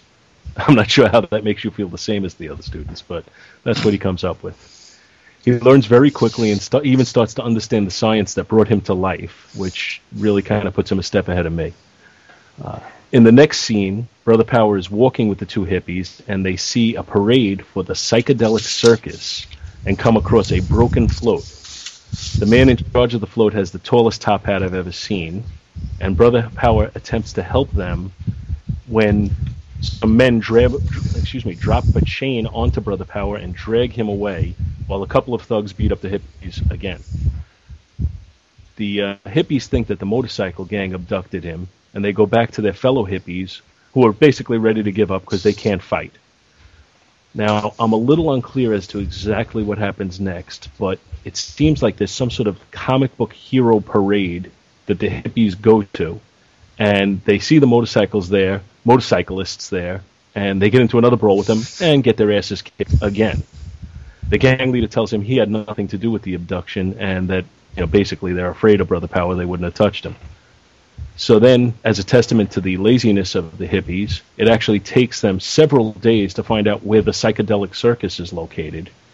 And then they go there, but they don't have money to go in, so they have to agree basically to barter and work so that they can go into the uh, exhibits. In any event, they make their way to a freak show exhibit where they find Brother Power chained up in the rain. And there's a stereotypically dressed strong man with a club there, and they start to fight with him but one of them trips over a spotlight, which falls into a puddle, and the electricity charges Brother Power up again. He breaks out of the pa- chains and beats up the strong man, and they all escape. They go back to the tailor shop where a hippie named Cindy helps to stitch up the rips in Brother Power and gives him a flower emblem for his chest. In a very weird twist, considering he's a rag doll, he's clearly smitten with her and combs his hair and starts to look basically like a blonde Raggedy Andy, complete with blushing cheeks. He decides to become someone a girl could be proud of and starts to campaign to run for Congress. While he's campaigning, the top hat dude from the uh, circus goes to the police and complains that he ruined the circus. The police go after Brother Power, and he runs because no one ever believes hippies. As he's in hiding, we get a chance to meet the motorcycle gang, or we get a chance meeting with a motorcycle gang, excuse me, in a splash page which is the same as the cover from the issue. A news cameraman sees the confrontation and films Brother Power taking a bike from one of the bu- gang and riding off, which is reported on the Hun- Huntley and Brinkley report, which is a real life news show that ran on NBC from 1956 until 1970. The news report makes him appear more guilty than ever, and the police give chase to the Golden Gate Bridge, where they basically have him cut off on both sides. He eventually decides to go through one of the retaining walls and jumps off the bridge into the water where he sinks. And then we see Brother Paul, Brother Nick, and Cindy, who are standing there crying and talking about how he was a man who could have been a congressman, a governor, or even the president. And the final, the final note says to find out what happened to him, to tune into the next swinging issue. And that's how Brother Power the Geek number one ends. And it's, I would say it's most definitely the weirdest issue that I've done since I've been on the show, and one of the weirdest issues I've ever read, period. Now, I don't know about you guys, but I have heard almost like the legend of Brother Power the Geek, but had no experience ever actually reading any of it until this. And then, like I said, with, with Andy's email, when he mentioned it, I said, you know, to myself, what the hell, let me pull this out. And this is just a weird, weird story. I'm uh, I'm looking at uh, the Wikipedia entry on this right now, and granted, uh, I feel like I always say this every time I mention Wikipedia in a podcast, but I take Wikipedia with a big old grain of salt. But uh, frankly, I'm amazed that there is a legend uh, uh, about this because the book only lasted two ish. I didn't even know that. I thought this was at least you know like a year or half a year or something. I mean, two issues, and then he didn't appear again for what until the '90s. It's like, how the hell does anybody even remember this character? What what uh, I think actually fueled a lot of his uh, resurgence, or at least for me, the thing that I first remember becoming aware of him is actually in one of the Fred Hembeck parodies that he came out with either in the late 70s or the early 80s. And I remember he was doing some sort of a, a riff. I couldn't tell you which of his issues it was that he had come out with, but he was doing some sort of riff on Brother Voodoo, and they shifted from that to Brother Power the Geek. and and that was the first time I ever saw anything with the character, but I remember seeing it then, and and it, it caught my attention, and I started wondering, okay, who is this? What's going on here?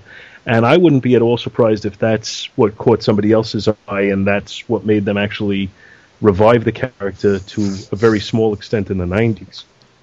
Uh, what I found as far as other appearances were in Swamp Thing Annual Number Five, which I think you said you had read, right? Scott? That that's my only exposure to the character ever. And what's weird is even when I read that story, and I had to be, let's see, it doesn't give a, what I'm looking at here doesn't give a year, but it says uh, in the 90s. So, I mean, I was in my 20s, and even then, I knew who he was without ever having read either of these issues. So I'm just, I'm kind of mystified by that. Is I like, you know, again, how how the hell did I know who this character was? I had absolutely zero exposure to him, yet somehow he had attained some sort of legendary status to where people know who he is without knowing him. if that makes any sense, it's it's so weird. And it, there was also another appearance, apparently, in uh, the recent incarnation of The Brave and the Bold, number 29. And there was a Vertigo one shot uh, by Rachel Pollack, who I'm not familiar with, and Mike Allred, who I am. Uh, and it was called Corruption of the Innocent or Homelands of the Dolls. And I think those are the only actual appearances of the character. But uh, my understanding is there are other like vague references to him in issues, but never an actual appearance. Uh, according to, I don't know if it was the Wikipedia entrance or, uh, entry or somewhere else that I was looking, they were saying Mort, Mort Weisinger, who I guess was the DC pu- uh, editor at the time, that he had real problems with the character due to the fact that it kind of showed the hippie culture as being sympathetic, and he didn't like that. Them damn hippies. It's it's funny you say that because the character that I focused on the strongest in this issue was Hound Dog. I found myself actually rooting for him because he just kept coming in and busting up the, the hippies every time they'd get settled somewhere. He'd come in just to be an asshole and route everybody around again. I, I actually liked that quite a bit in this because I'm not a, a fan of the hippie culture myself. So I, I, I I really didn't imagine anyone finding Hound Dog to be the sympathetic character. Well, I didn't so much sympathize with him as root for him. You know what I mean? In a in a in a rude kind of way. Well, it- it- it's definitely got a like a uh, Frankenstein type feel to it in a in a weird way, though, because he's like kind of an, a misunderstood creation brought to life by electricity, and then you know he's sensitive and all of that stuff. Uh, the artwork in this issue was peculiar, and apparently, according to the Wikipedia entry, it was not drawn by Joe Simon, but an artist named Al Bare, who worked at Sick magazine, Mhm. which was kind of a uh, Mad magazine ripoff Mad ripoff, yeah. and and the art kind of has that look to it. It it looks like the Mad Magazine movie satires. That's that's what I was thinking as I read it, and then later I found I saw this entry where it said that Al Bare, who worked at Sick, actually did the uh, the artwork. Hmm.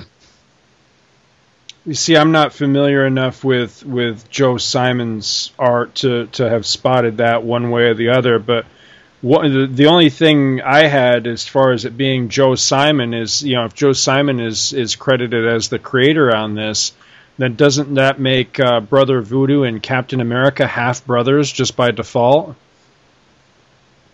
You mean Brother Power and Captain America? Or brother? Who, Yeah. What did I? What the hell did You I said say? Brother Voodoo. Brother Voodoo, Brother Power, whatever the hell this guy's name is. I guess they have the, they have the same dad. Yeah, kind of weird. now, uh, like I, I don't even know where else to go with the actual story in this, uh, but I did see two ads in the book that I found to be really uh, interesting. One was for a Lois Lane 80-page giant, which features uh, a compilation of Lois's screen, schemes and dreams to marry Superman. And uh, what I just found fascinating, and I, I got to look this one up though, because it, it had several issues or several stories noted on the cover, including one where she makes a deal with the devil. So definitely seem worth reading. It's almost almost like the Spider-Man One More Day thing. right. And then there's an ad in there, uh, a half-page ad: how to do strongman tricks, dot dot dot, without strength. Only that like- one dollar. And, Is that and like you know a that phone it book in works. half? well, you know that it works because there are cartoon drawings of a guy in a speedo smashing rocks with his bare hands, lifting He's- a bench with five men on it with his knees, and breaking a plank with his hands. Oh, is that with his knees? He looks like he's doing it with his unit, which is quite the quite the feat, I must say. that would be a, Vi- a Viagra ad. And uh, and they also give you a money back guarantee that it apparently works.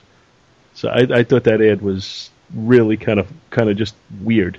That entire page is making me very uncomfortable. um, the ad that I uh, I was focusing on here was uh, on the. Well, I'm looking at this as digitally, so it's the last page of my digital copy. It's a, a great classic late 60s Hot Wheels ad. And I love these old ads because you know, as a child of the 70s, I got a lot of hand me down Hot Wheels stuff from my older uncles. And so these cars and just the track and and the layout and everything of the ads really takes me back to you know earliest childhood. I, I, but I love ads like this. Hot Wheels I had- was I had really that cool set. back. Yeah, I think I did too. Yeah, it was the classic. It was the one that had the it was like a screw type of thing that would attach to like a tabletop or something, and then it would come down, do a loop to loop and a little jump, and that was yeah, I love that stuff. Uh, it's nothing like being hit with one of them Hot Wheels tracks. Oh yeah, yeah, they were a great paddle. yeah, I know I got my ass whooped at least once with a Hot Wheels track. Uh, thankfully, that's not an experience that I share. That's because you were a good kid, I was quite the good boy. so you got into the mob. well, you know, I am Italian. What, what was the name of chapter two again? I, I don't have a copy of this. Chapter to- two. did you say like PS twenty three or something? It said the mind blowers of PS twenty three. I guess PS. Would that- is, no, Would that be was- school twenty three? Because didn't you say he went to school? Uh, you know, I guess that's what it is. Because he did go to school, and he basically had them bring him in a backpack to school, which is also just weird.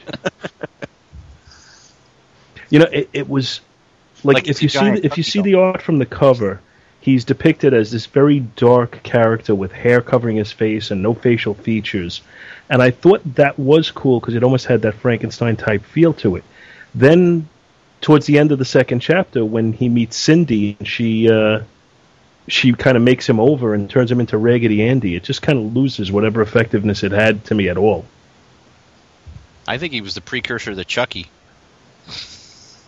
Hey, this really is David Brinkley on this one page too. That's Yeah. pretty cool. That I like. Now, see, there was something in the uh, in the Wikipedia entry here that says uh, Brother Power was last seen being shot into space on orders from Governor Ronald Reagan. Now, this makes me want to go track that down just to find out what the hell is that all about. That's Well- got to be interesting. He's just Well, too I- dangerous to stay. you gotta go. You gotta go. as as weird as it was, I was compelled to go on and read issue two after I finished this one, and that doesn't happen in issue two, so I don't know when it exactly happens. Oh wow. Huh. Wait a minute, did you say Governor Ronald Reagan? Yeah. Oh, okay. All right. That, that Which would time frame be in the late right. Yeah. '60s, early '70s. Yeah. Wait a minute. Why does a governor have the power to launch somebody into space? I, Never mind. I'm gonna stop maybe- ask, asking questions when it comes it to brother when, power, uh, dude. I'm, I'm guessing it was when uh, Jimmy Carter was in office, maybe, and, and you had a Democrat liberal writing it, and he needed to have a conservative Republican be the bad guy. Maybe the bad guy. Yeah, that makes sense. That makes sense. So you can't go to the president, so you go to the go to the governor. Wow. Yikes. And you know, we said we weren't going to do a political podcast, so I'll just leave it at that. No, but that, that does make sense, though. I mean, because you know the the establishment is clearly defined as as the bad guys in this. You know, anybody that's that's not the you know, man. lefty liberal is is you know the good guy and or uh, the bad guy rather, and yeah. So that, that does actually make a, a, a perverted kind of sense. And when this issue came out, Nixon would have been the president, so they could have very easily made him the bad guy if they wanted to. Mm. If it happened then, that's why I'm thinking it happened later. I'm trying to remember if that Swamp Thing story was any good. I, I I literally don't remember a thing about it, but it seems to me that it wasn't a bad little story. I just I can't remember anything about it. it says here it was written by Neil Gaiman, and that kind of surprises me. I don't remember him doing any uh, any Swamp Thing stuff, but of course it was an annual, and those annuals could be kind of strange sometimes. So I yeah, I haven't read that story, but what I read about it said that basically he establishes Brother Power as a an elemental being mm-hmm. similar to Swamp Thing himself, where like Swamp Thing, I guess is is part you know part of the Earth. right, Uh, the Brother Power is like an elemental being where he is connected to all uh, facsimiles of human life, something Yeah. along those lines. Yeah, that, that that's where the Swamp Thing thing started to kind of lose me a little bit. Is when because I liked Moore's original take of you know he wasn't really a human that had become a plant that you know he was basically a plant that dreamt he was a man type of thing and then they went into the whole plant elemental i liked all that and then they started to get to me overboard with it because then all of a sudden, well, Firestorm was a fire elemental, and uh, I forget. They basically, oh, Red Tornado was like the air. So basically, they found all these like second tier characters to suddenly start making them all the different elementals, and that's where I kind of went, all right, you're taking this just a little bit too far. And I think the ultimate culmination of that was Brother Power being the. Uh, you know the ragdoll elemental or whatever the hell he is, and I thought, okay, that's kind of you know, but at least it was a character that is, you know, off in the extreme left field. So, you know, you can either, you know, accept it or completely ignore it, and it doesn't matter really one way or the other, you know. Mm. But interesting. I always thought that he teamed up with Superman at some point, but I don't see that listed here anywhere. Maybe that's the Brave and the Bold issue. With Superman? Well, why not? At, when they did the uh, the 2000s version of Brave and the Bold, th- Mm-hmm. it wasn't necessarily Batman in each issue. It was Oh. any kind of team up that they came up with. So, I'm thinking like way back when, though. You know what I mean? Like like in something.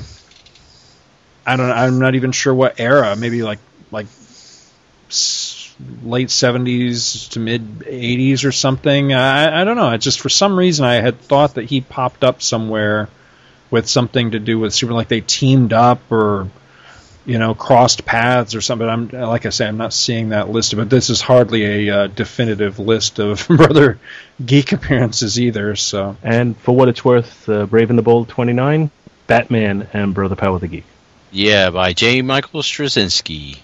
and Jesus Saez or Saez. I don't know how that's pronounced. According to this, it says that uh, Joe Simon prefers not to discuss that particular, and I can't imagine why. Uh, I I got the impression that he his reluctance, and this is just based on probably the same similar things to what you're reading, but I got the impression that his reluctance was more based on the fact that they just squashed it so fast after it came out Right. that that it you know was just considered to be a failure, not because he was embarrassed of it so much Um, as I, I got the feeling that he, you know, that he was like a little bit angry that pissed it was, off about uh, it. Yeah, I can see yeah. that. I can see that. I mean, it. You know, I, I didn't. Unfortunately, I didn't get to exactly read the whole thing. I started reading it and then kind of ran out of time before it was time to uh, to go live with the show. But from what I read of it, I mean, I was digging it, but I was definitely digging it in a oh my god, this is really you know wacky, rather than taking it and and I think more than likely following the the intended you know reaction I was you know that that that the author intended me to have you know of you know yeah know, stick it to the man or whatever the hell he's going for here but yeah this is one bizarre read but that said it's fun in that aspect of just being like a what the hell am I reading kind of read you know it, it it left me with a feeling of like uh, almost like a, when Archie comics would have like a superhero story in it. you know, there's, there's no attempt to even have comic book science to it. You know, just just throwing out throwing stuff against the wall and seeing what what you know where it goes. right Uh, and and and if you take it from that perspective, I think, like you said, it's it's it. You can't go as far as to say it's good, but it's interesting, and and it, it does keep your attention to enough to finish it. It's not like you get halfway through and it's like, oh, forget this, I got to just throw it out. Well, one thing I found that was really amusing here in this Wikipedia article was that, you know, as I'm uh, we were talking and I'm flipping back and forth through the pages and through the issue, I got to thinking, you know, I'm really surprised that somewhere along the line somebody didn't pull this character out to populate a team of freaks somewhere. And actually, it looks like somebody tried to because it said that he was among the heroes that were summoned by Snapper Carr and the Blasters special, which that's what the Blasters were. They were basically just a team of misfits. But I, as I recall, I don't think they went beyond their special, if I remember properly. So somebody tried that idea evidently, and it just didn't didn't fly. But I could definitely see like. Uh, you know, the Secret Six was a hell of a good book there for a while, and it had uh, uh, a character on there, the Ragdoll, and I could see there being like a team of like an opposite number, you know, like hero freaks or something, where Brother Power could be, you know, the opposite number, the Ragdoll or something like that. I, I could see something like that. Every time you say ragdoll, I think of Aerosmith. Sorry, get on a tangent. Well, yeah, we, we don't we don't normally go on tangents. yeah, right. No. Well, are we ready for the uh, for the last book for this go around? I think so. All right, so I've got the indie title this time around, and uh, I dug out a book from back in the uh, the wild and woolly days of 1995. This is the Torch of Liberty special by Dark Horse Comics, written by uh, John Byrne, and art in this one by uh, Byrne's one-time stepson Kieron Dwyer who uh, also provides the cover that, to my eyes, is sneakily reminiscent of Byrne's uh, DC Comics on sale here promo poster uh, that he did from his time working on Superman. I don't know if you guys have ever seen that poster, but it's Byrne's Superman, you know, big and bulky, smashing, you know, punching his fist through a uh, through a steel wall. And the cover to this is very similar to that. It has the Torch of Liberty, and he's punching through the cover of this book, but it's uh, it's very very similar to that, and uh, really very little cover copy on it at all. It just says Torch of Liberty Special, names the creators, and then there's a little uh, circle uh, down in the corner with a, a girl's picture, and it just says featuring Radio Girl, That's a scary looking picture too. isn't it? Yeah. kind of creepy looking. She's got a creepy smile. She's got like Joker smile or something.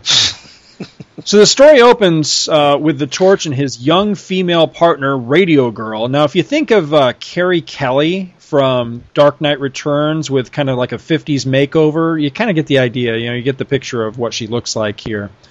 And they're leaping and jumping and swinging over the roof- rooftops of New York City. And they come to a skylight and they eavesdrop on a group of Reds when Radio Girl's fillings start playing a radio broadcast loud enough that it actually draws the attention of the bad guys. Now, I just had to stop and ask myself is this seriously why this girl is called Radio Girl? Because that's kind of stupid, I think. so anyway, the jig is up. So Torch and Radio Girl they drop through the skylight and they proceed to beat the holy hell out of these spies or saboteurs or whatever these guys are supposed to be. And things are actually going pretty well for this uh, pseudo Captain America Bucky team until the Torch confronts one of the spies who's a pretty young girl, and she's just sitting there, seemingly minding her own business, just watching this fight. And she just casually pulls out a gun and shoots him at point blank range. So the Torch is down, and uh, the fight is over. That woman's name is uh, Comrade Androva and she keeps her weapon trained on Radio Girl, and she suddenly receives high praise from off panel, and she turns around to see her boss speaking at her, and he is Lenin's ghost, and it's it's actually John Lennon, or, uh, and uh, he's a ghost, so it's it's actually pretty cool. Chapter two begins with uh, Lenin's ghost ordering the disposal of our heroes, and in Batman TV show style, the Reds go through this giant hassle of actually going out in the midst of a torrential downpour. They put the duo into an old water tower, and they actually have one of their own men swim through nasty, fetid muck down to the bottom of it and chain their feet at equal lengths to this old submerged pipe down in the bottom of the water tower so that the pair will drown at exactly the same time as the water level rises. Now, one of the henchmen actually even says, Why don't we just ice them? And, you know, that's what I was thinking. You know, to which they receive the standard, you know, well, you know, it's all about style, and to do it with a modicum of finesse, you know, would be a, or without rather, a modicum of finesse would be a front to everything I've dedicated to my, and it's just yada yada yada. It's kind of, it's kind of silly. So of course the heroes break out. I mean, you don't need me to tell you that. And uh, you know, for a guy who was just shot at about the closest range possible and was bleeding like a stuck pig just a couple of pages ago, the Torch of Liberty doesn't really seem worse for the wear. And it was at this point that a book that had actually started out with a whole hell of a lot of promise kind of started to lose me. You know, we have a hero with potential for real greatness, I think, you know, the, the Torch of Liberty.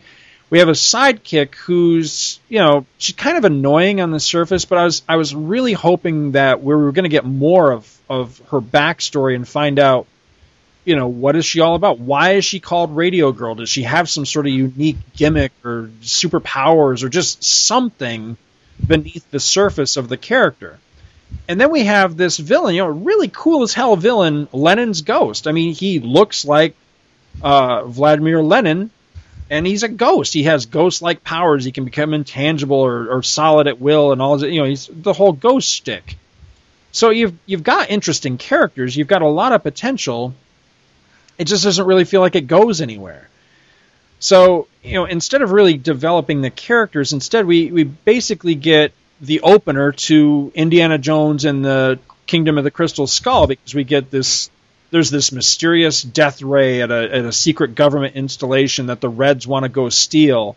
And the torch meets them there to stop them. And, you know, well, by the way, you know, the design of the gun is faulty and it's going to explode like an A bomb in an hour or so if, you know, the torch doesn't. I mean, it just, it gets into this whole, like, off in left field, uh, again, you know, very much like Crystal Skull territory. Well, the book eventually ends with uh, with the torch and Radio Girl. You know, they barely escape the giant A bomb blast at the end, and the Reds seemingly are all blowed up real good. And that and the story just ends there. It, there's nothing else to it. It wasn't bad. I mean, I enjoyed it for what it was, but the problem with with it is that it feels a little rushed. It's very unfulfilling. I mean, this is a special.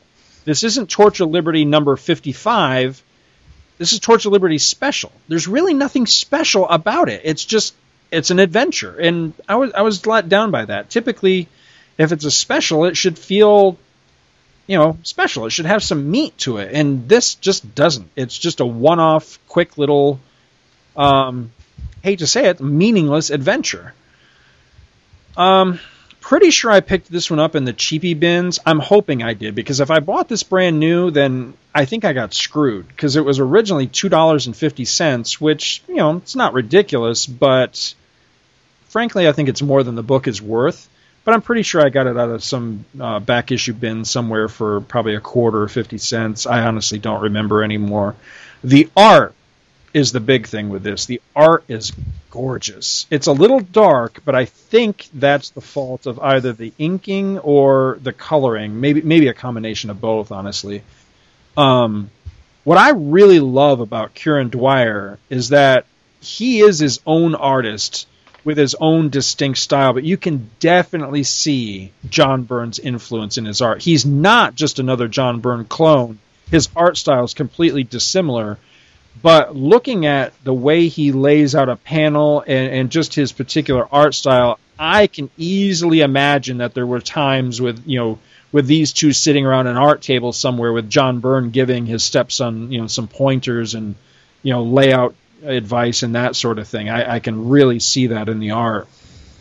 Um, now, the Torch of Liberty himself, you know, so far as I can remember, he kind of spins out of uh, of John Byrne's. Uh, it was a very short-lived series that he did called Danger Unlimited. I think it only ran like four issues. I barely remember that book, but I remember digging the hell out of it when it was coming out, and I remember being really pissed that it just it suddenly just ended.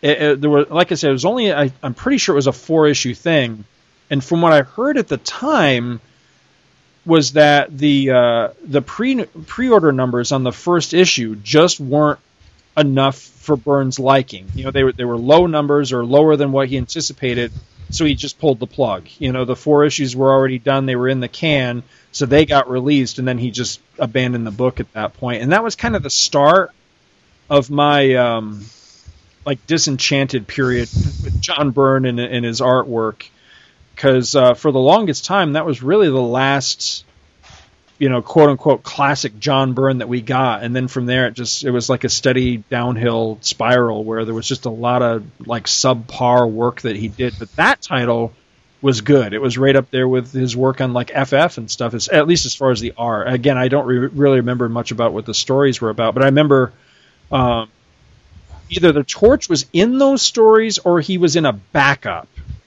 come to think of it, I think it might have been a backup. But anyway, that's where he came from.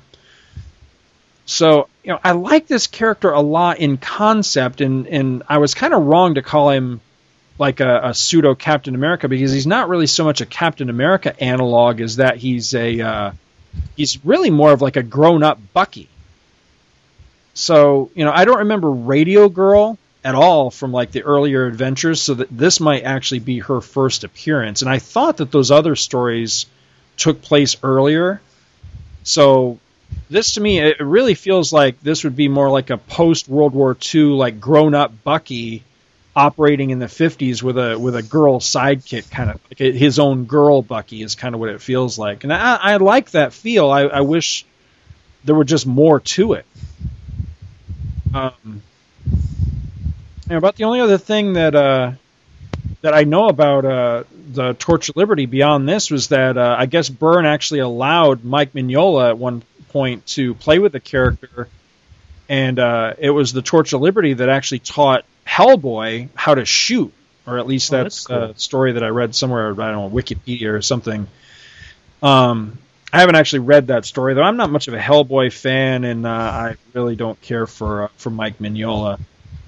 Um, but that's pretty much all I got on this. Um, and I just want to put out a quick plea to the listeners. If anybody knows what the hell Kieron Dwyer is up to these days, please write into the show and let us know because uh, this guy's way too good not to be working on something somewhere these days. Uh, I, I just I haven't heard anything about him from him in quite a long time now.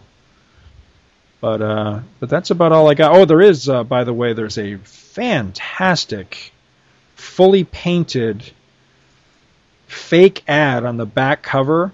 It's for Spunk Soda, but it's drawn like a classic Coca Cola ad, and it's uh, the Torch and Radio Girl sharing a uh, a Spunk Soda, and it looks like a classic like Coca Cola bottle and everything. It's just a great ad. It kind of looks like it might be burned, but uh, but it's not signed or anything. But uh, it's really neat. I love the uh, the painted artwork here. Are you guys familiar with this uh, with this character at all? Not in the slightest bit.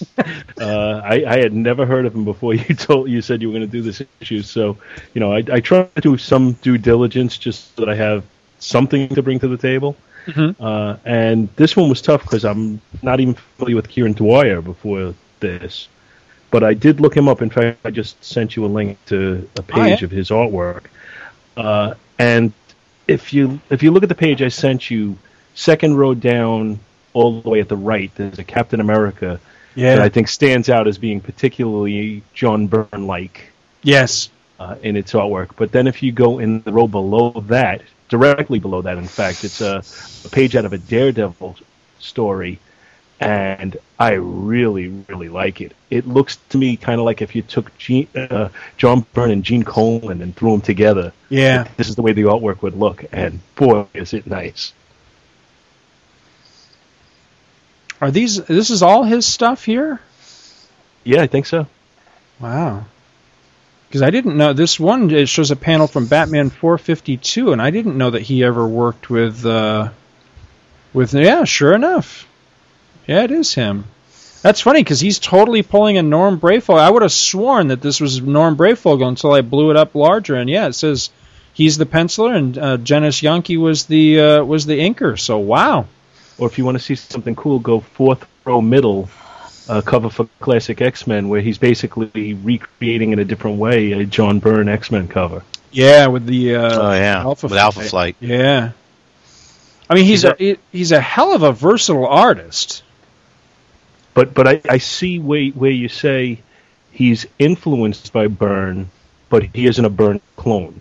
Right. A- and that's you know that's ideally what you want is you want to you know pick some things from a great artist but don't just copy him because you're not going to do it the same way he does it uh, you know and, and develop your own style on top of that and that that looks like what he's done and you know now I, I got to look for some stuff by, by this guy because some of this artwork is really pretty It says on his wiki he's done work. Um, well, he did some Avengers Volume Three from 2001 and 2003, Mm-hmm. and Action Comics uh, from 1995, 1996. So that's in uh, that's in Mike's Mike's playground Yeah. uh, from Crisis to Crisis. Yeah, definitely. Yeah, I remember that uh, that run on uh, Avengers. I think, if I'm not mistaken, I think that's right around that storyline that involved uh, Ms. Marvel or whatever the hell she was calling herself at the time, where that like creepy boyfriend guy of hers came back or something. It had something to do with the UN or uh, pff, I'm struggling Well, that to would- remember what the That would storyline- go. It's if you go down a couple rows on that art page that Paul put on there. There's you could see Captain America at the UN with the Black Panther and can't tell who that is next to him. Oh, you're right. are you talking about the very creepy story where Ms. Marvel gives birth to her Yes. bas- to to the son who actually turns out to be the person who impregnated her in the first place. yeah. Yeah, very, what very was that? creepy kind of storyline. It was Avengers number two hundred. Two hundred. Yeah. uh, and the character was named Marcus. And I think what you're talking about is if you're on the left hand side of this page, down Underneath three the red rows skull. from the bottom, there's a there's a shot of Captain America punching somebody out who appears to be that Marcus character. Yeah, because he came back and he was actually disguised as Red. Uh, uh, Is Kang? yeah, see here he looks like Kang, but I thought this was the one where he came back. I think I'm confusing storylines. But yeah, I think you're right. I think this might be the Marcus guy. Yeah, he's disguised as Kang. When you blow it up, you can see it's Kang. Yeah. That's Well, he God, also had a that's time beautiful. traveler Immortus connection, so I could see where they'd go with that. But Yeah. yeah, I mean, this, this guy, I, I can't believe I haven't seen more from him already because uh, I should be familiar with somebody whose art is this this nice to look at. Yeah, he's phenomenal. He really is. I, I you know, you just gave me a new favorite. I haven't even read an issue by the guy, but I'm on board.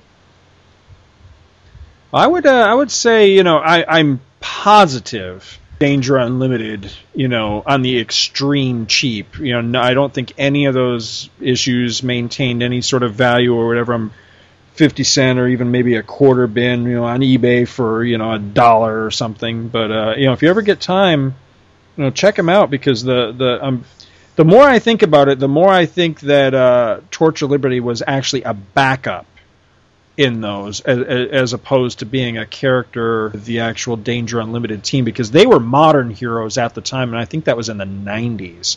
Whereas he's a, you know, clearly a period character, so I, I'm pretty sure he wasn't actually a part of their stories.